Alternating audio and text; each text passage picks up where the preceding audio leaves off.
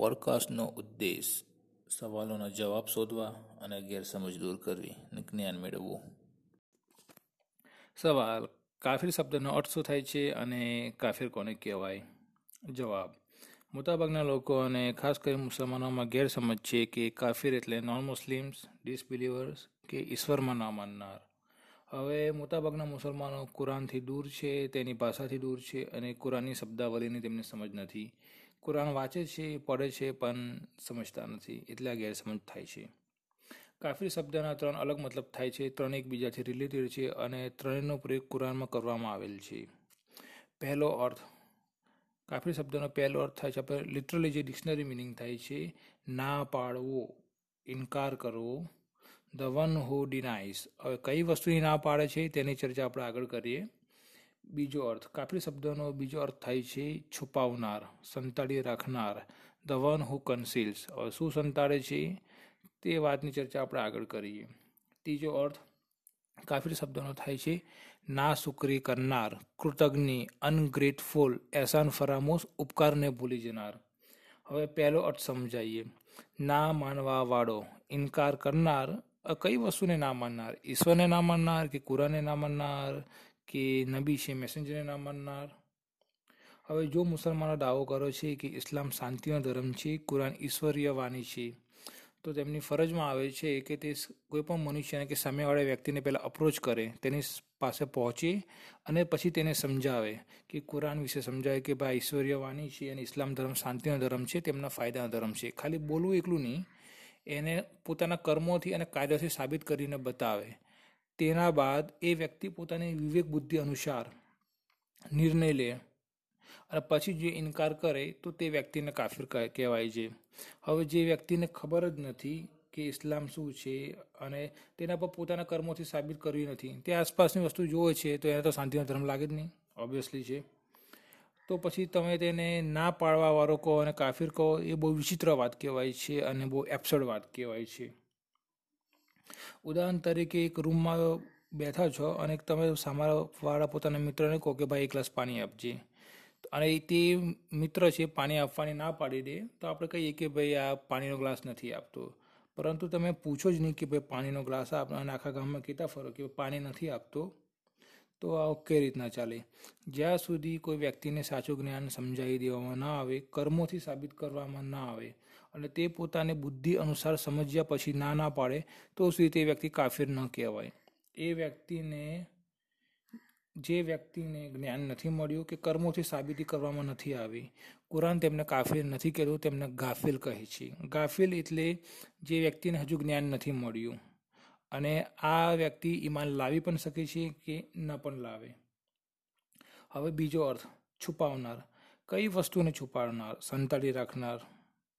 The one who કન્સીલ્સ મુસલમાનો દાવો કરે છે કે તેમની જોડે ઈશ્વર્ય વાણી છે અને મુક્તિનો માર્ગ છે, જે સાચો માર્ગ છે.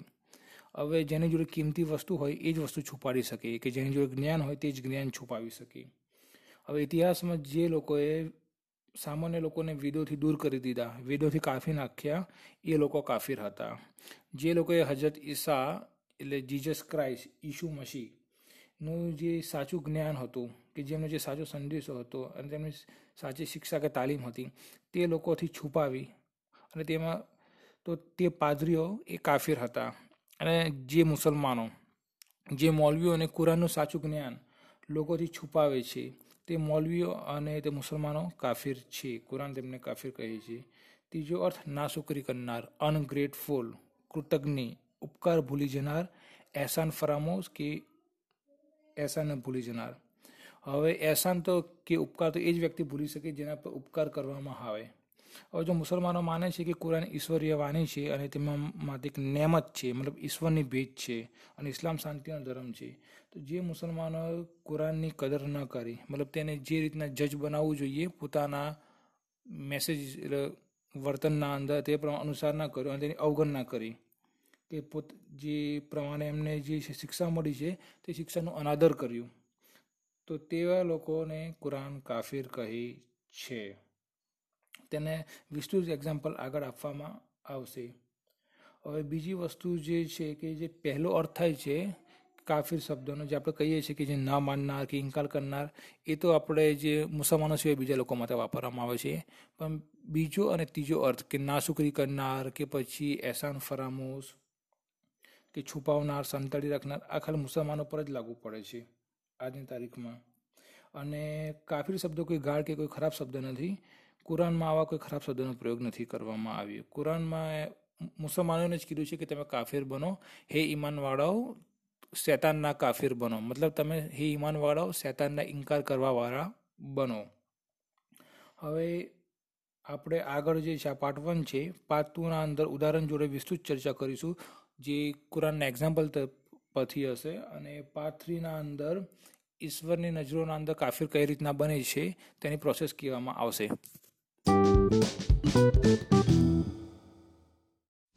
કાફિર શબ્દનો મતલબ શું થાય છે અને કાફિર કોને કહેવાય છે? પાર્ટ ટુ કુરાનમાં જ્યારે પણ કોઈ શબ્દનો પ્રયોગ કરવામાં આવે છે, તો પહેલાં તેનો મતલબ સમજાવી દેવાય છે કે કાફિર કોણ છે, ઈમાનવાળા કોણ છે અને મુનાફિક કોણ છે. પછી આગળ તેમની ચર્ચા કરવામાં આવેલ છે. કુરાન કોઈપણ વ્યક્તિને કાફિર કહેતું નથી, પરંતુ કાફિરના ગુણો, ખાસિયત આદતોનું વર્ણન કરે છે. જેથી તમે જાણી શકો કે કાફિર કોણ છે. બાકી સાચું જ્ઞાન તો ઈશ્વરની જોડે જ છે. કુરાનમાં પ્રથમ વખત કાફિર શબ્દનો પ્રયોગ કરવામાં આવે છે સુર બકરામાં, એટલે અધ્યાય નંબર બે અને આયત નંબર છમાં ઇન્નલ લઝીના કફરો સવાઉન અલહિમ અનઝતહુમ અમલંતઝરહુમ લા યુમિનુન. દુનિયાનું કોઈ પણ કુરાનનું ભાષાંતર ટ્રાન્સલેશન કોઈ પણ ભાષામાં લઈ લઈએ, કોઈ પણ મસલકના આલિમ અથવા ધર્મગુરુનું ભાષાંતર જો આપણે વાંચીએ તો આપણને ખબર પડે તો તેનું ભાષાંતર નીચે મુજબનું થશે. બેશક ખરેખર જે લોકો કાફિર થઈ છે કે કાફિર થઈ ગયા, તેમને ડરાવો કે ન ડરાવો, સમજાવો કે ન સમજાવો, બરાબર જ છે. તે લોકો ક્યારેય ઈમાન નહીં લાવે. જ્યારથી આ આયાત મંત્ર નાઝિલ થયો, અવતરિત થઈ, ત્યાર પછી કોઈએ શું દુનિયામાં ઈમાન નથી લાવ્યો. રસૂલ સલ્લાહ વસમ ઈસ્ટદૂત કે મેસેન્જરે લોકોને સમજાવવાનું બંધ કરી દીધું. ધર્મનું જ્ઞાન આપવાનું, દાવત આપવાનું એમને બંધ કરી દીધું. ના, તેમને પોતાનું કાર્ય ચાલુ રાખ્યું. કરોડો લોકો ઈમાન લાવ્યા અને હજી પણ ઈમાન લાવતા રહે છે અને ભવિષ્યમાં પણ લાવશે. હવે તર્જુમો અને ભાષાંતર તો આ છે કે જે લોકો અરબી ભાષા જાણે છે, તે લોકો તપાસે છે કે કુરાન કહે છે કે જે લોકો કાફિર છે, તે ક્યારેય ઈમાન નહીં લાવે. એમને સમજાવવાની જરૂરત નથી, ડરાવો કે ન ડરાવો, બરાબર જ છે, તે લોકો ઈમાન નહીં લાવે. તો શું કુરાન ઈશ્વરીય વાણી ખોટું છે? ના. લોકો કાફિર શબ્દનો મતલબ ખોટો સમજે છે. પહેલી વાર કાફિર શબ્દ કુરાનમાં આવ્યો ત્યારે તેનો અર્થ પણ જોડે સમજાવી દેવામાં આવ્યો છે કે જે લોકો એ હદ પર કે સીમા પર પહોંચી જાય, જ્યારે તેમને સમજાવો કે ન સમજાવો, એક જ થઈ જાય, ત્યારે તે કાફિર કહેવાય છે. હવે આ જાતમાં ભાષાંતરમાં કૌશમાં લખો જેવા કે, ખાલી સમજવા માટે જ્યારે કોઈ ભાષા બરાબર સમજી ન શકાય, એટલે કોઈ વસ્તુનું ભાષાંતર, ત્યારે તેને સમજવા માટે કૌશમાં શબ્દ મુકાય છે. હવે ભાષાંતર કે તર્જુમો વાંચો. જે લોકો કાફિર થઈ ગયા કૌશમાં જેવા કે તેમને ડરાવવા કે ન ડરાવવા, બરાબર છે? તે ઈમાન નહીં લાવે. As for those who are such as disbeliever કૌશમાં that it is all the same to them whether you want them or not then they would not be believe આમ કુરામાં પહેલી વાર કાફી શબ્દ આવ્યો તો તેનો મતલબ પણ સમજાવી દેવામાં આવ્યો છે. હવે આગળ ઈષ્ટદૂત ઇબ્રાહીમ અલૈહિસ્સલામનું ઉદાહરણ છે. ચેપ્ટર નંબર ચૌદ, આયત નંબર ઓગણીસ ચેપ્ટર અધ્યાય નંબર ચૌદ અને મંત્ર નંબર ઓગણીસમાં એમના પિતા એટલે એમના બાપે કીધું, હે ઇબ્રાહીમ, શું તું મારા ઉપાસ્ય? એટલે પૂજ્યથી તું ફરી ગયો છે? જો તું સુધરી ના ગયો તો પથ્થર મારીને તારી હત્યા કરી નાખીશ. તું અલગ થઈ જા મારાથી થોડા સમય માટે. He said, Do you turn away from my gods, O Abraham? If this is not, I will certainly stone you to death. So leave me alone for some time.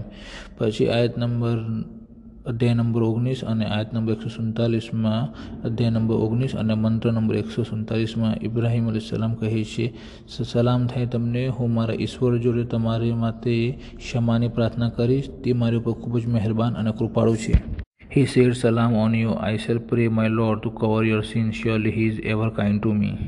હવે મુસલમાનોને કીધું છે કે કાફીરને સલામ નહીં કહી શકતા અને પ્રાર્થના પણ નથી કરી શકતા સલામ પણ એક જાતની પ્રાર્થના જ છે હવે આગળ કુરાનમાં કીધું છે કે સુરત તોબા અધ્યાય નંબર નવ આયત નંબર એકસો ચૌદમાં મંત્રનો એટલે અધ્યાયનો અને આ મંત્ર નંબર એકસો ચૌદમાં કીધું છે કે, હે ઇબ્રાહિમે પોતાની પિતાની માફીની કે મુક્તિની જે પ્રાર્થના કરી હતી તે તેમના વચનના કારણે હતી, જે તેમને પોતાના પિતાથી કર્યો હતો.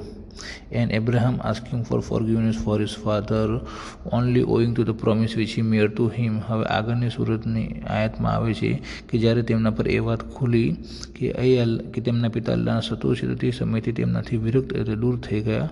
અને પછી એટલે પ્રાર્થના છોડી દીધી. હકીકતમાં ઇબ્રાહિમ ઘણા કોમલ હતા અને ઘણા સહનશીલ હતા.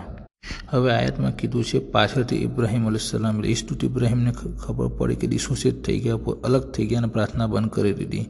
જ્યારે ખબર પડી કે તેમના પિતા અલ્લાહના શત્રુ છે. હવે નાનપણથી એ મોટા થયા તેમ પોતાના પિતાને પૂજા કરતા જોયા હશે. તે પોતે નબી બની ગયા ઈષ્ટદૂત બની ગયા.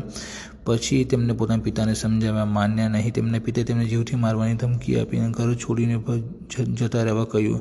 ત્યારે તે અલ્લાહના શત્રુ નહોતા. મતલબ કે ઇબ્રાહિમ અલીસલામ કે ઈસ્તુત ઇબ્રાહિમ અલીસલામને હૃદયમાં, એમના હૃદયમાં ગુંજાઈશ હતી, આશા હતી કે દૂર રહીને પણ સમજાવીશ તો ભવિષ્યમાં કદાચ તેમના પિતા સમજી જાય. પણ જ્યારે એક એવો સમય આવ્યો, જ્યારે તેમની બધી આશા ખતમ થઈ ગઈ કે હવે એમના પિતા નહીં સુધરી શકે, તો ત્યારે તેમને છોડી દીધા. આ અપવાદ નથી. કુરાનમાં પણ આ સિદ્ધાંત છે. સુરા નંબર નવ, આયત નંબર એકસો તેરમાં. અધ્યાય નંબર નવ અને મંત્ર નંબર એકસો તેરમાં કીધું છે કે જ્યારે પણ કોઈ નબી ઈશ્વરના દૂત મેસેન્જર માટે યોગ્ય નથી કે તેમના અનુયાયી કે તેમના જે ફોલોવર્સ છે અને જે ઈમાન લાવનારા લોકો છે તેમના માટે યોગ્ય નથી કે પોતાના નજીકના લોકો ગમે તેટલા નજીકના હોય કે ગરીબી લોકો હોય એમના માટે મગફિરત કે મુક્તિની પ્રાર્થના કરે. આગળ કન્ડિશન કે શરત મૂકી છે કે જ્યારે એમને ખબર પડી જાય કે આ લોકો હવે નજીકમાં આગમાં એટલે જહન્નમની આગમાં સળગશે ત્યાર પછી તેમના માટે પ્રાર્થના કરાય નહીં. હવે જ્યારે ખબર ના પડે ત્યાર સુધી એટલે નાનપણથી જ તેમને પોતાના પિતાને ઈશ્વરની નાફરમાની કરતા જોયા. બીજાઓની પૂજા કરતા જોયા તો ખબર ના પડવાનો સવાલ જ ક્યાં હતો? મતલબ કે જ્યાં સુધી ખબર ના પડે, ત્યાં સુધી પ્રાર્થના કરી શકાય છે, ત્યાં સુધી તે વ્યક્તિ કાફી ના કહેવાય. હવે આગળ કુરાનમાં જ્યારે છેલ્લી વાર કાફીર શબ્દનો પ્રયોગ કરવામાં આવે છે, ત્યારે પ્રથમ વખત કહેવામાં આવ્યું કે, કાફિર કહો. કુલિયા અય્યુહલ કાફિરોના લાબૃત અબરુના ઓલા અંતુ આબિદુ મહાબુદ મોટાભાગના મુસલમાનોને આ આયત છે એ યાદ હશે. હવે તેનું ભાષાંતર સમજીએ. સુરા નંબર એકસો નવ, આયત નંબર એકથી ત્રણ, અધ્યાય નંબર એકસો નવ, મંત્ર નંબર એકથી ત્રણમાં કહે છે કે, કહી દો એ ઇનકાર કરવાવાળા કાફિરોને કે હું એમની બંદગી નથી, પ્રાર્થના નથી કરતો જેમની બંદગી કે પ્રાર્થના તમે કરો છો અને તમે એની બંદગી કે પ્રાર્થના નથી કરતા જેની બંદગીને પ્રાર્થના હું કરું છું. અને ભવિષ્યમાં પણ હું એમની બંદગી કે પ્રાર્થના નહીં કરું જેની બંદગી કે પ્રાર્થના તમે કરો છો. અને ભવિષ્યમાં પણ તમે એની બંદગી કે પ્રાર્થના નહીં કરો જેની બંદગી કે પ્રાર્થના હું કરું છું. તમારો ધર્મ જીવન પદ્ધતિ તમારા માટે છે અને મારો ધર્મ મારી જીવનથી જીવન પદ્ધતિ મારા માટે છે. હવે બંદગીનો મતલબ ખાલી પ્રાર્થના નથી, ઘણો વિશાળ થાય છે તેની ચર્ચા પછી કરું છું. હા, આ આયત પરથી આપણને ખબર પડી જાય છે કે કાફિર કોને કહે છે. જે લોકો હાલમાં બદલ્યા નથી અને ભવિષ્યમાં પણ બદલવાના નથી, એ લોકોને કાફિર કહેવાય છે અને એ જ લોકો નર્કવાસી છે.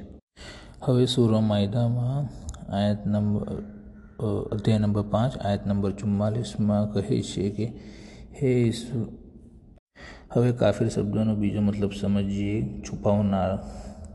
જે છે સુર બકર છે, એની આયત નંબર એકતાલીસ એટલે અધ્યાય નંબર બે સુર બકર અને મંત્ર નંબર એકતાલીસમાં કીધું છે do not sell the exchange my verses for the exchange for the small price મારે આયાત એટલે મંત્ર નિશાનીને નજીવી કિંમતના બદલામાં વેચી ના નાખતા આ કોને કહેવામાં આવ્યું છું. આ એ લોકોને કહેવામાં આવ્યું છે કે ઈશ્વરે જેમને સાચું જ્ઞાન આપ્યું છે અને તેમને પોતાની આયાત છુપાવ, ઈશ્વરની જે નિશાની છે અને જે જ્ઞાન છે તેને છુપાવ્યું છે. આ કહેવામાં આવ્યું છે, પાદરીઓને, યહૂદી આલિમોને અને મુસલમાનોના આલિમોને કહેવામાં આવ્યું છે.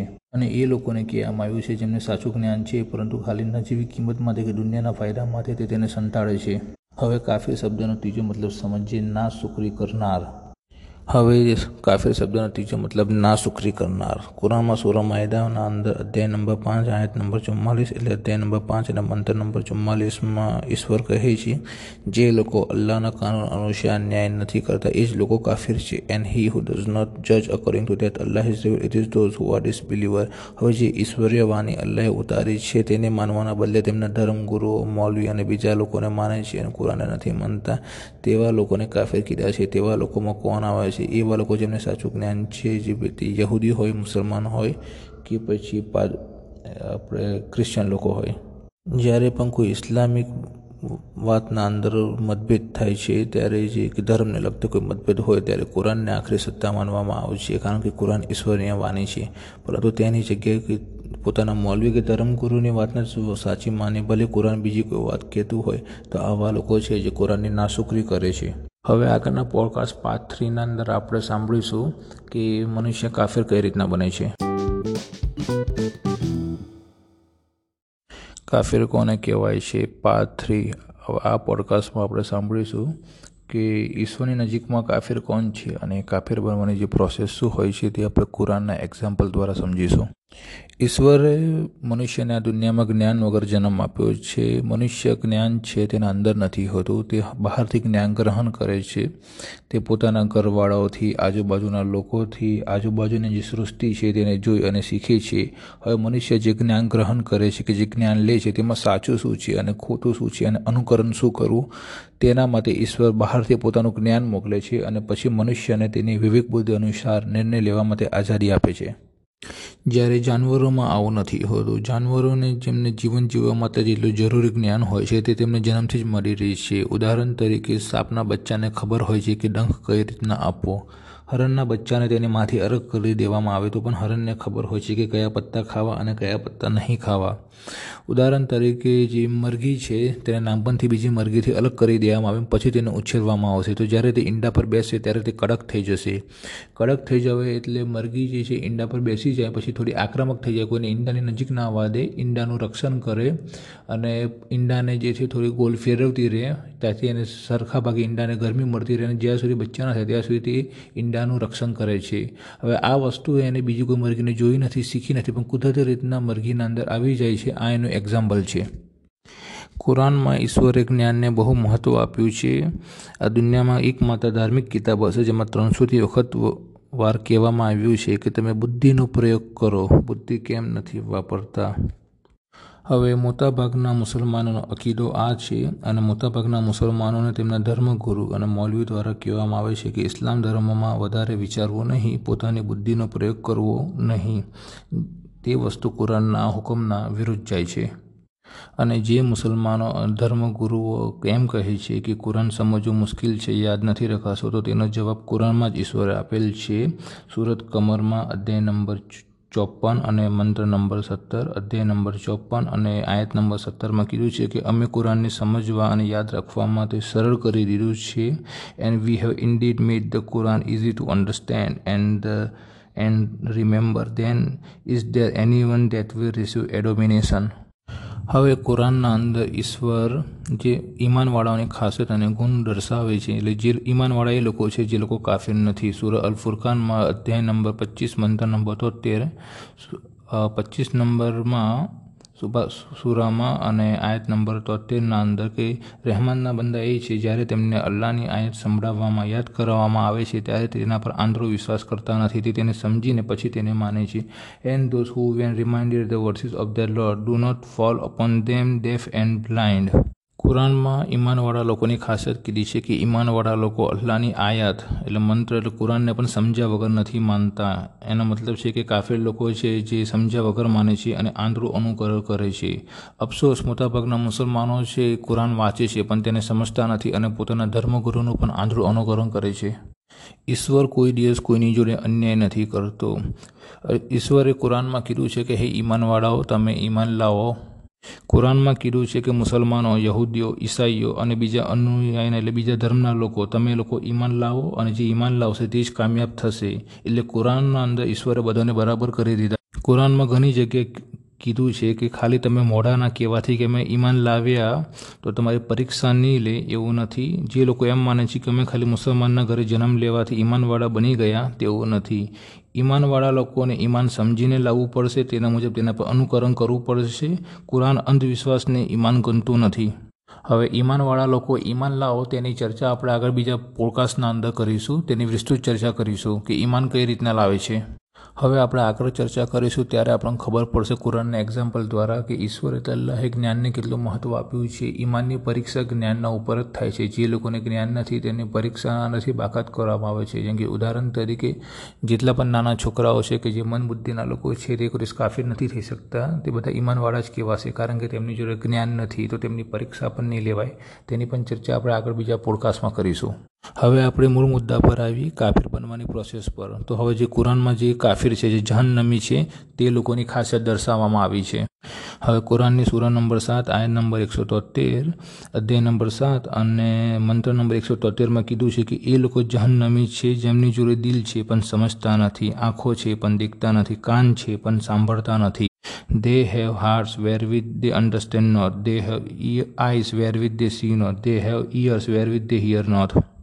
તો એ કાફીનો ગુણધર્મ દર્શાવવામાં આવ્યું છે કે કાફીર લોકો એ છે જે જોવે છે, પણ એની પાછળનો મતલબ દેખતા નથી. તે સાંભળે છે, પણ ના સાંભળવા જેવું કરે છે. જેમનું જે હૃદય છે, તો પણ તે સમજતા નથી. હવે આગળ કુરાનમાં આ જ લોકોને સૂર નંબર સાત અને આયત નંબર એકસો ઓગણએંસીમાં અધ્યાય નંબર સાત અને મંથન નંબર વન સેવન ઓગણસી એટલે એકસો ને ઓગણએંસીના અંદર કીધું છે કે આ લોકો જાનવર જેવા છે. એમના કરતાં પણ ગયા ગુજર્યા છે. જે લોકો ગુમરાહીમાં છે અને ભટકેલા છે. They are as cattles nay they are more astray than these heedless ones જાનવર તો ભટકી શકે છે, તેમની જોડે જ્ઞાન મર્યાદિત છે, પણ મનુષ્યને જોડે તો જ્ઞાન છે, વિવેક બુદ્ધિ છે. તેમ છતાં પણ તેનો ઉપયોગ કરતો નથી. તેથી તે જાનવર કરતાં પણ વધારે ભટકી જાય છે અને નિમ્ન કક્ષાનો કહેવામાં આવ્યો છે. હવે આગળ સુરત નંબર સાત અને આની વન સેવન નાઇનની આયાતમાં, એટલે અધ્યાય નંબર સાત અને મંત્ર નંબર વન સેવનની આગળ કુરાનમાં કીધું છે કે અમે આ લોકોને જહન્નમી બનાવ્યા છે જે બુદ્ધિનો પ્રયોગ કરતા નથી. મતલબ કે મોટાભાગના જોવા જઈએ આજકાલના મુસલમાન આવે છે જે બુદ્ધિ પ્રયોગ નથી કરતા. અને આ જ કાફીની કાફી શબ્દની ખાસિયત છે તેનો મુખ્ય ગુણધર્મ આ જ છે કે જે આગળ કુરાનમાં આપણે કહેવામાં આવશે. આયત નંબર, સુરા નંબર આઠ અને આયત નંબર બાવીસના અંદર કે તે લોકો બુદ્ધિનો પ્રયોગ કરતા નથી.